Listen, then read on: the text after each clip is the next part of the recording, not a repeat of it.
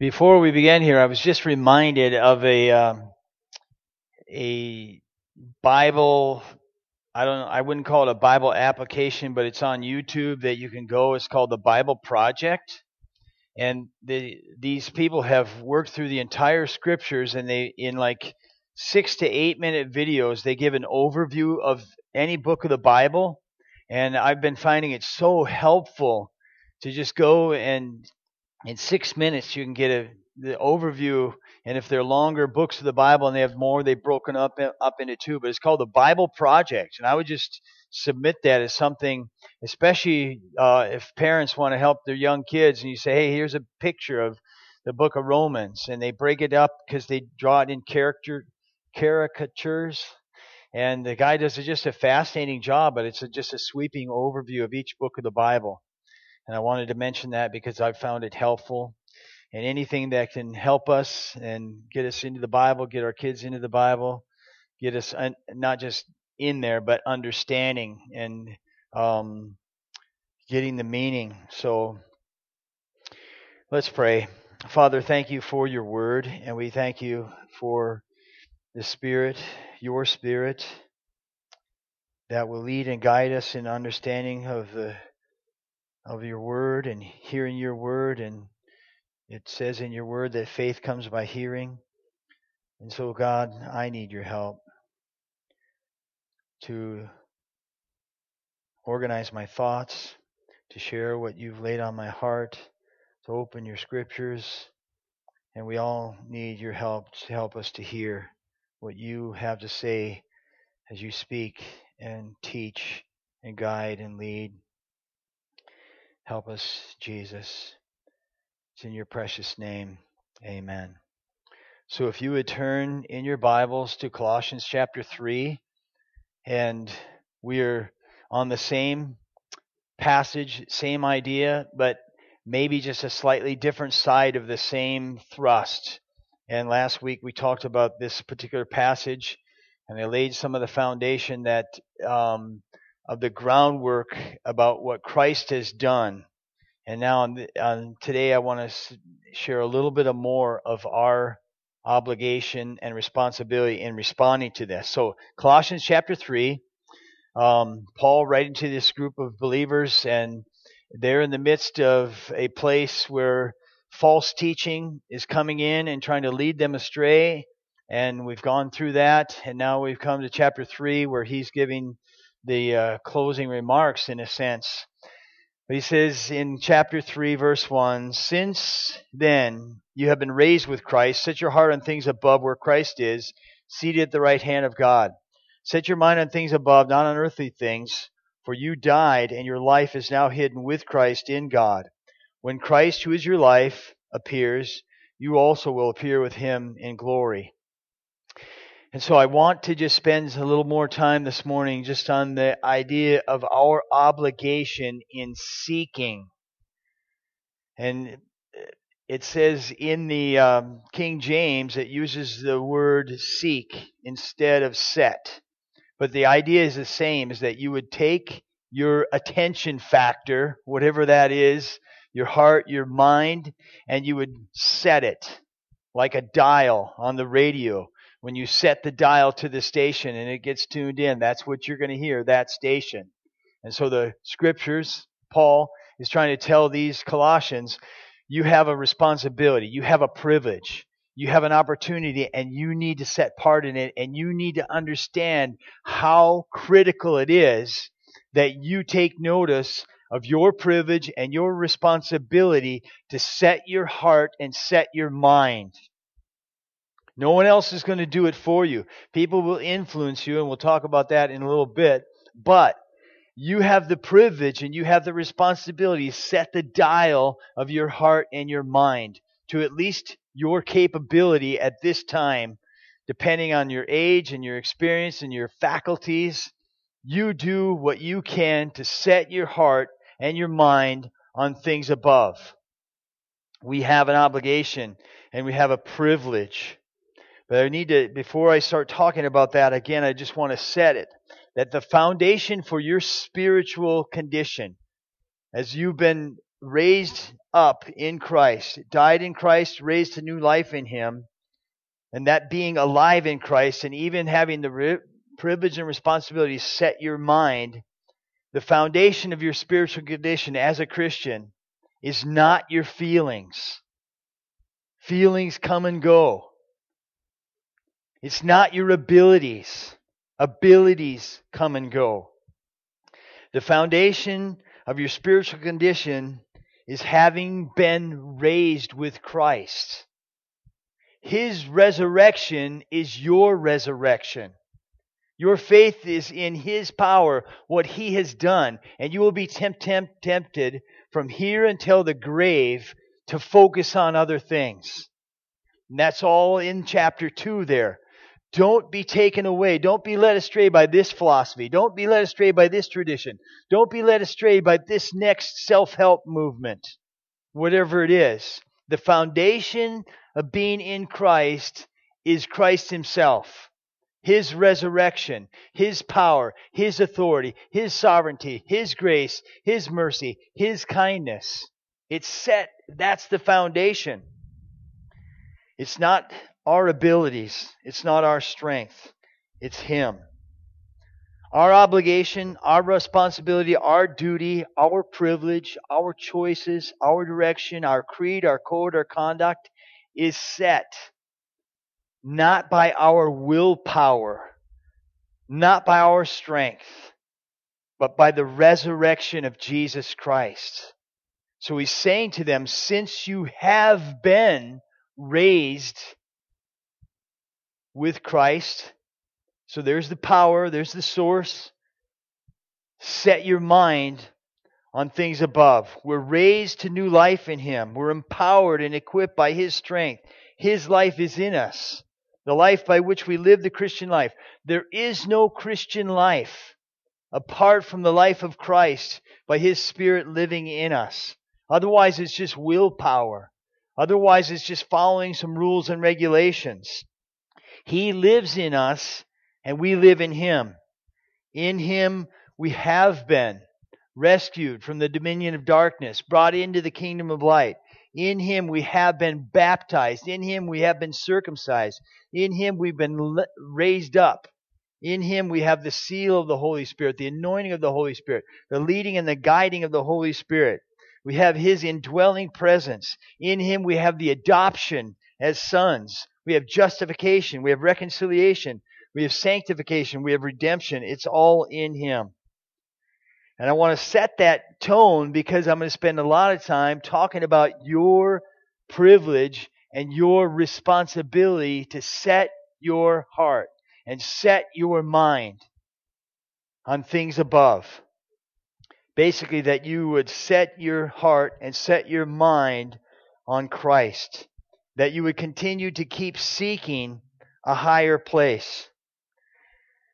I've been reading through the Old Testament just as a, a, opportunity and responsibility that starts with the new year. I try to spend some time reading because if you're anything like me, there's the Bible's not the only thing you're reading, and uh, sitting around reading the Bible's not the only thing you're doing, and you have some responsibilities, so you have to set some plans. And so I set some time aside so I can get into the Bible because there's sections of the Bible I won't get to for quite some time. And I'm studying Colossians, I spend some time there. But if I'm, uh, when's the last time you read Zephaniah? When's the last time you read Hosea? When's the last time you read Hezekiah? Hezekiah is not a book in the Bible, okay? It's a king. But unless you set aside some time, and so this past week was my time of going through Jeremiah. And so, what I'm going to quickly do, if you want to turn to Jeremiah, one of the prophets in the Old Testament, I'm going to quickly point out to you, just in an overview of the first probably 15 chapters, the idea that Israel was in a serious place. And uh, they had split into two kingdoms kingdom of Israel, kingdom of Judah. They had been moving away from God, forsaking God, not seeking God. and they're coming, and Israel is already taken away, and now Judah. And Jeremiah is preaching to Judah and telling them, here's the situation. It's desperate. You better get your life seeking God.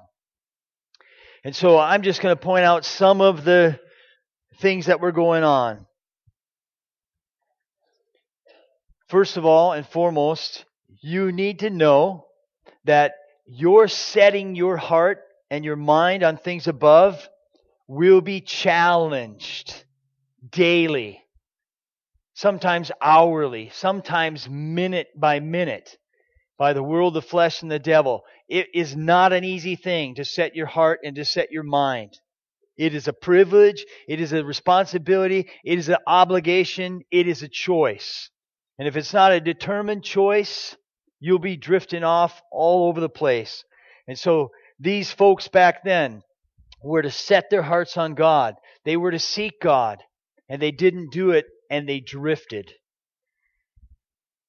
So in chapter 2, verse 5, the Lord says, What fault did your fathers find in me that they strayed so far from me? They followed worthless idols and became worthless themselves.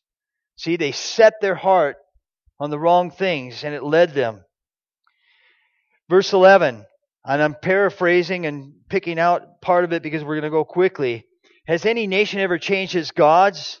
Yet they are not gods at all. But my people have exchanged their glory for worthless idols. Verse 13 My people have committed two sins. They have forsaken me, the spring of living water, and have dug, dug their own cisterns, broken cisterns. Verse 17, chapter 2 Have you not brought this on yourselves by forsaking the Lord your God, which he led you when he led you in the way? Verse 19, second half. Consider then and realize how evil and bitter it is for you when you forsake the Lord. So the opposite of seeking is forsaking. The opposite of setting your heart is forsaking and not setting your heart. And this is what they had done. They did not, and then in uh, chapter 2, verse 30, in vain I punished your people. They did not respond to correction. Chapter 3, verse two and a half there. I'm going to start with the word you. You have defiled the land with your prostitution and wickedness. Therefore the showers have been withheld and no spring rains have fallen. Verse 11 Return, faithless Israel, declares, declares the Lord. I will frown on you no longer, for I am merciful, declares the Lord. I will not be angry with you forever. Verse 14 Return, faithless people, declares the Lord, for I am your husband. Verse 15 Then I will give you shepherds after my own heart, who will lead you with knowledge and understanding. And he goes on to say in verse 17, At that time they will call Jerusalem the throne of the Lord, and all nations will gather in Jerusalem to honor the name of the Lord. No longer will they follow the stubbornness of their own evil hearts. Verse 20, But like a, a woman unfaithful to her husband, so you have been unfaithful to me, O house of Israel, declares the Lord.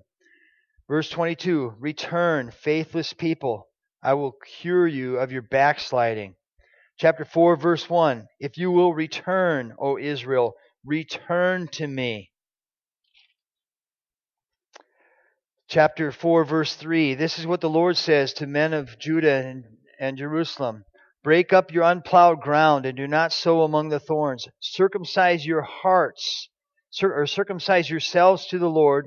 Circumcise your hearts, you men of Judah or my wrath will break out and burn like fire because of the evil you have done. Burn with no one to quench it. Verse 14 of chapter 4 O Jerusalem, wash the evil from your heart and be saved. Verse 18 Your own conduct and actions have brought this upon you. This is your punishment. How bitter it is, how it pierces to the heart. And that's their punishment for forsaking God. I'm going to go on in chapter 5. Verse 7 Why should I forgive you? Your children have forsaken me and sworn by gods that are not gods. I supplied all their needs, yet they committed adultery and thronged to the houses of the prostitutes. Going on to verse 18. Yet even in those days, declares the Lord, I will not destroy you completely. And when the people ask, Why has the Lord our God done all this? you will tell them, As you have forsaken me and served foreign gods in your own land, so now you will serve foreigners in a land not your own. Consequences for forsaking God. Going on to chapter 6, verse 15. They are ashamed of their loathsome conduct. No, are they ashamed? That's a question. Are they ashamed of their loathsome conduct of forsaking God? No, they have no shame at all. They do not even know how to blush. This is what the Lord says, verse 16 Stand at the crossroads and look, ask for the ancient path. Where's the good way? Where is the good way? Walk in it, and you will find rest for your souls. But you said, We will not walk in it. Verse 19 Hear, O earth, I am bringing disaster on this people for the fruit of their schemes, because they have not listened to my words, they have rejected my law. Going to chapter 7, um, Jeremiah's temple speech. Verse 23, but I have gave this command, obey me and I will be your God and you will be my people. Walk in all the ways I command you that it may go well with you. God's ways work. He wants us to uh, it to go well with us. Verse 24, but they did not listen or pay attention. Instead, they followed the stubborn inclinations of their own hearts. They went backward and not forward. From the time you your forefathers left Egypt until now, day after day, again and again, I sent you my servants the prophets, but they did not listen to me or pay attention. They were stiff necked and did more evil than their forefathers. Chapter 8, verse 7 and a half there. But my people do not know the requirements of the Lord. Verse 9 since they have rejected the word of the Lord, what kind of wisdom do they have? Chapter 9, verse 25. The days are coming, declares the Lord, when I will punish all who are circumcised only in flesh. Egypt, Judah, Edom, Ab, Ammon, Moab, and all who live in the desert and distant places, for all these nations are really uncircumcised. Even the whole house of Israel is uncircumcised in heart. We can stop there, but you get the idea that people had an opportunity, they had an obligation, they have an option to follow God, and they did not. They continued to forsake Him. And so, Paul coming to these Colossians and says, Listen, you're a Christian. If you consider yourself a Christian, you have Christ in your hearts and you live by faith and your sins have been forgiven and you're moving forward in a relationship with Him. You've been baptized and raised to new life. This is an obligation. Set your heart on God. Set your heart on things above where Christ is. And I've noticed this is interesting. Just as I pondered this, I am certainly no psychologist understanding how the mind works, but I'm learning why this is so important, why this is so significant. Keep seeking things above, a higher place. What would be the opposite? Keep seeking things below, a lower place. And I've noticed that no matter where I start, no matter where I start, what kind of day I'm having, a good or a bad day, no matter where I start to seek things that are above, I leave that thinking at a higher place. You realize? So when I when wherever I am and I start to say, "Oh, I'm going to set my mind on the Lord while I take this walk." By the time I get back, I leave that time of thinking or pondering at a higher place. Pondering heavenly things. Mostly not the place. Okay? ponder and set your mind on heavenly things, not the place, but the person who inhabits that place. The person of God the Father, God the Son, God the Holy Spirit. Pondering His righteousness, His power, His love, His holiness, His justice, His goodness, His beauty. His kindness, His mercy, His grace, His wisdom, His wrath, His sovereignty, His understanding, His strength, His patience. When I take time to ponder any of these things, any of those areas, I find that when I leave that time of pondering, I'm a step above of where I entered. Set your mind on things above. Set your heart on things above. It will change you. Paul knows this. The Holy Spirit knows this. Set your mind on things ab- below. Ponder things below. It will change you. It will mark you. I find that I leave that place of pondering above where I started. My mind goes up, not down, when I ponder things above. But when I ponder things below, and I'm not guarded and I'm not careful, guess what? My mind goes down. And I end up in a worse place than where I entered that pondering of things on earth and things below the earth. But when I set my mind and my heart on things above, it takes me up. Seek things above, it will change you. Seeking things below, it will change you.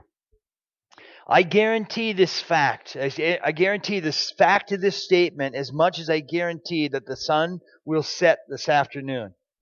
Does anybody disagree that tonight, unless something cataclysmic changes and Jesus Christ returns, the sun will set sometime after 6 o'clock this evening. Are we all in agreement? Okay, so this, this is the same kind of statement as that. The setting of the heart and the mind, this seeking is an absolute law. If the conditions are met, this is an absolute certainty. If you set your mind on things above, it will change you. If you set your mind on things below, it will change you. If you set your mind on something, if you seek that something, you will become more familiar with that something, and that something will have an effect. I was going to. Does anybody study um, physics here? Okay, let me Grant. I'm just going to borrow Grant here. How old are you, Grant? 13 years old. Have you how much studying in physics have you done? Maybe just a little bit, you didn't know it. But eh, as far as specifically studying physics, and you guys can help me out, you teachers can help me out here. If Grant took just 10 minutes a day for this next year, 10 minutes a day, and he started to study physics, what would happen at the end of one year? Would he be a physicist? No. But would he ha- would he become more familiar with physics at the end of one year? Absolutely. Absolutely. So what happens if you and I set our mind on things above?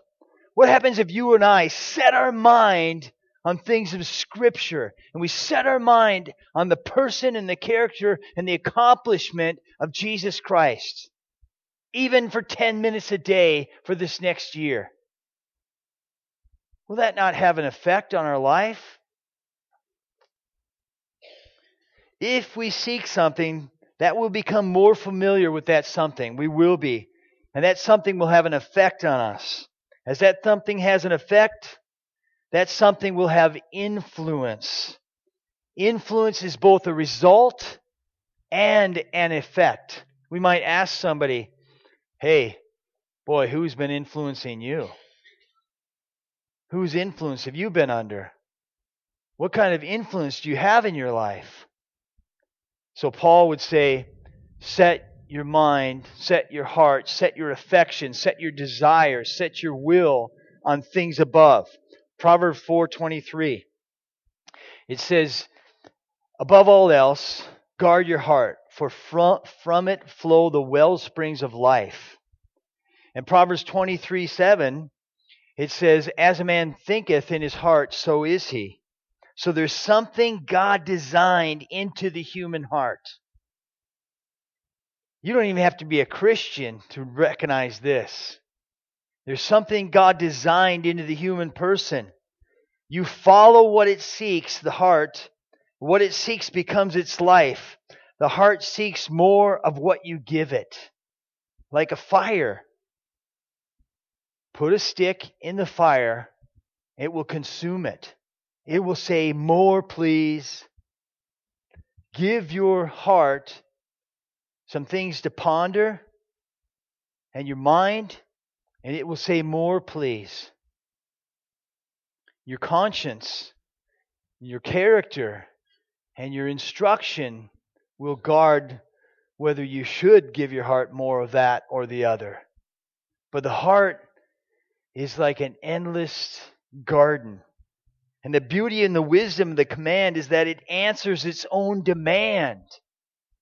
It answers its own demand.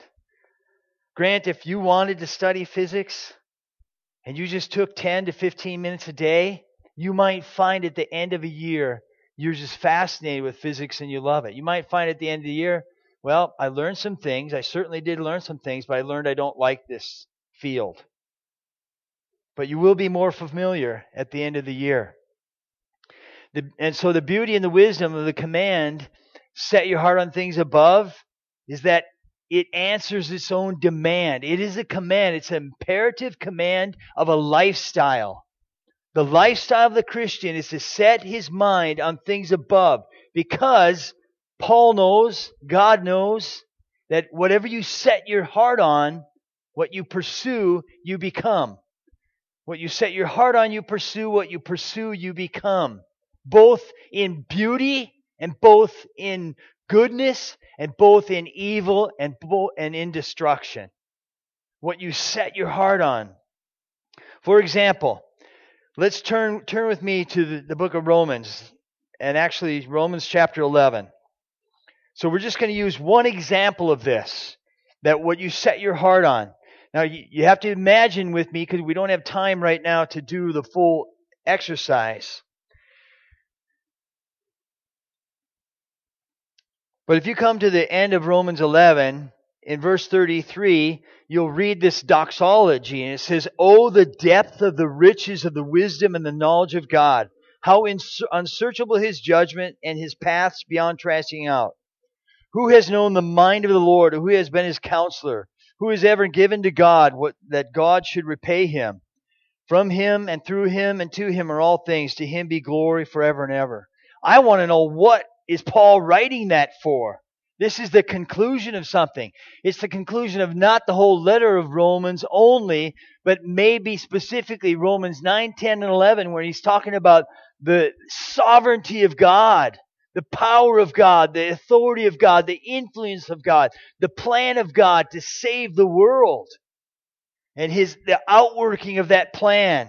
And so Paul's pondering this and he says, Wow, though the depth and the riches so this statement was the result of Paul, Paul's pondering on God's amazing grace and sovereignty and power in the plan of the Israel and Gentiles throughout history. And it led him to write that. So the heart and the mind are the greatest garden that's ever been designed. They will take what is put there and they will ponder it and they will nurture it and they will nourish it. Ideas, pictures. Think about this. Pretty simple. Even if I mention alligator, it's almost impossible not to think about in your mind an alligator. And to the degree which I could describe that alligator right now, I could take you back to a thousand different places where you've seen an alligator.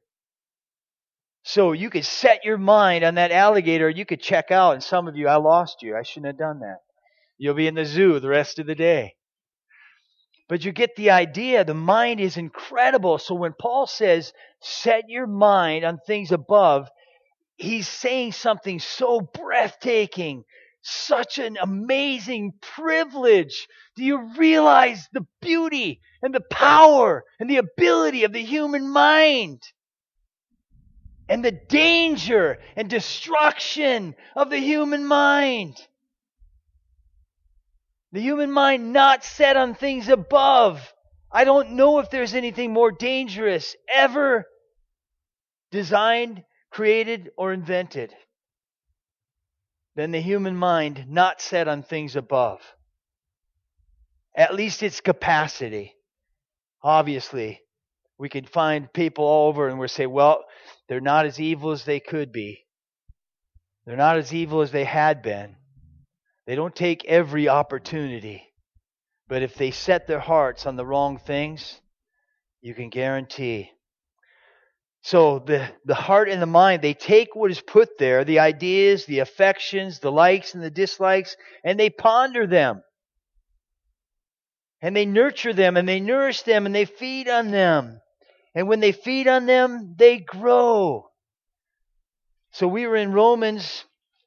Uh, you spin forward a little bit and you come to this letter of Ephesians. And this is just one little statement out of Ephesians. In chapter 4 of Ephesians, Paul says, I tell you this and insist on in the Lord that you mo- no longer live as the Gentiles do in the futility of their thinking. So if you're a Christian, you have an obligation to set your mind not let your mind just wander. But it says, they are darkened in their understanding and separated from the life of God because of the ignorance that is in them due to the hardening of their hearts. Verse 19. Having lost all sensitivity, they have given themselves over to sensuality so as to indulge in every kind of impurity with a continual lust for more. This isn't the only place in Scripture where it talks about the mind and the heart wanting more. And I tell you, when you set time to be with the Father, to be with the Son, to be pondering things above, it only makes you hunger to spend more time with the Father, with the Son, with the Spirit, and move further up the stream to the source. To be indeed with God Himself.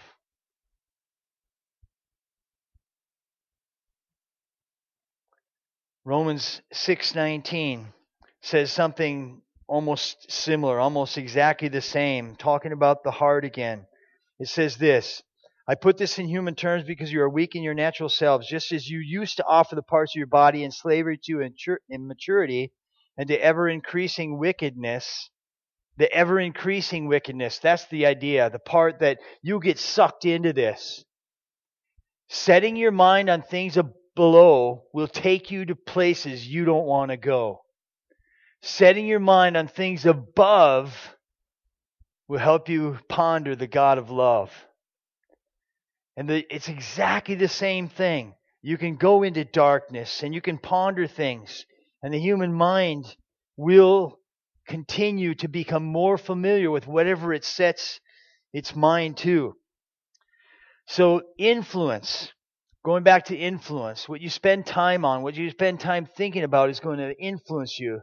The word influence is basically it means a flowing in or into or in, referring to substantial or subtle effects, sometimes easily seen, sometimes not seen at all. The word is often followed by the word into, in or with, influence with, with influence. So, influence in a general sense means the power whose operation is invisible and known only by its effects. So, Paul would say, Christian, set your mind on things above. Just do it. Set your mind on things above and maybe come back a year later. See how that worked for you. Do a little experiment. And you will find that God knew what he was talking about when he gave you the obligation and the privilege and the opportunity to set your mind on things above. And obviously, as we wrap this up, there's a danger there. There's always a danger. According to Jesus, there's a danger that we should be careful in how we pray so that we don't become prayer, praying like a Pharisee. We should, become, we should be careful in how we give so that we don't becoming giving like a Pharisee, living like a Pharisee. So we set our mind and hearts on things above so there's constant check. I was thinking about if uh, I'm not a very good artist, but if somebody could, well, I didn't bring my board, but you could imagine on the back of your sheet there might be some room on notes there. Just draw a little compass. I was wondering if we could think about this together as a church family.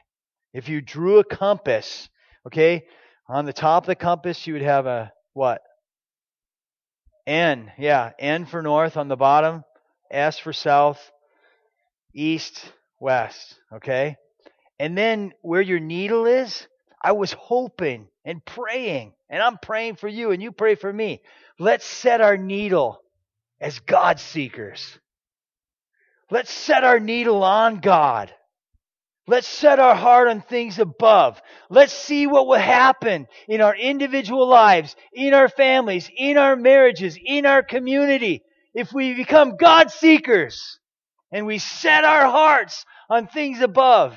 It just grips me. It grips me. And it should grip you, and it will grip you. Because he said, if then you have been raised with Christ. Set your heart on things above,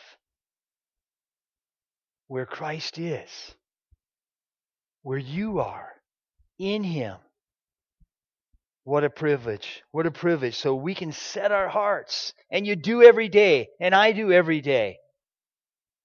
And let's just continue to learn the significance of that. Let's encourage one another, spur one another on as we set our hearts on Him.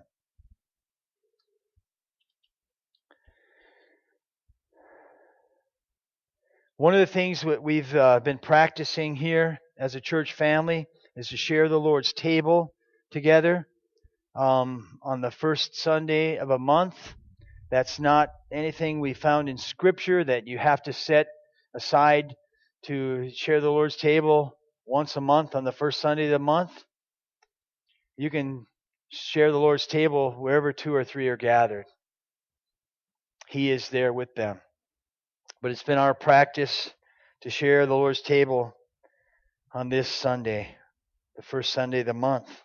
And so we have an opportunity to uh, consider resetting, recalibrating, if you will, refreshing, refining, retuning our own hearts as we ponder the communion table. By eating, we remember the past and say, Jesus has come. Jesus has died for our sins. He has risen from the dead. Our guilt is removed. Our forgiven, our sins are forgiven. Our condemnation and punishment have been transferred to Christ. Our acquittal is sealed. Our reconciliation with God is accomplished. Our bondage to sin is broken. Our enemy has been put to naught. The sting of death is removed. The destiny of hell is averted. Eternal life has been given. The Lord has come. So during the Lord's table, we look back and we remember the accomplishment of Jesus Christ in fulfilling God's will of coming to seek and save that which was lost and laying down his life. And we look back and it says a man and a woman, people, ought to examine themselves before they drink of the cup. And we just lay our life before the Lord and say, Hey, Lord, once again, here I am. We live before the God who knows and the God who sees. And He invites us to set our hearts on Him, to trust Him. And so we take a time, in a, in a sense, to refresh ourselves in the accomplishment of Jesus there's nothing we can do to add to his accomplishment that he laid down his life and that through our faith in his accomplishment on the cross to die for our sins, that's the bedrock of our salvation. It's an accomplishment that can't be changed. It's a finished work. We don't add to the work, we accept the work by putting our faith in what Jesus has done for us. And we lay our life in his hands to do with us that which is pleasing to Him, to work in us and work out of us that which is pleasing to Him. And we cooperate with His will and His word, and He works His transformation in our lives. And so today, as we share the table, we're reminded that when they were together, that Jesus took the bread and he broke it and he gave it to his disciples. He said, Take and eat this in remembrance of me. So those who are, do we have some folks that are going to help share the? So as these uh, these individuals pass this out, the bread. Um, if you want to participate today, you are welcome to. If not, that's between you and the Father. And then when you come back up here, we'll share it together.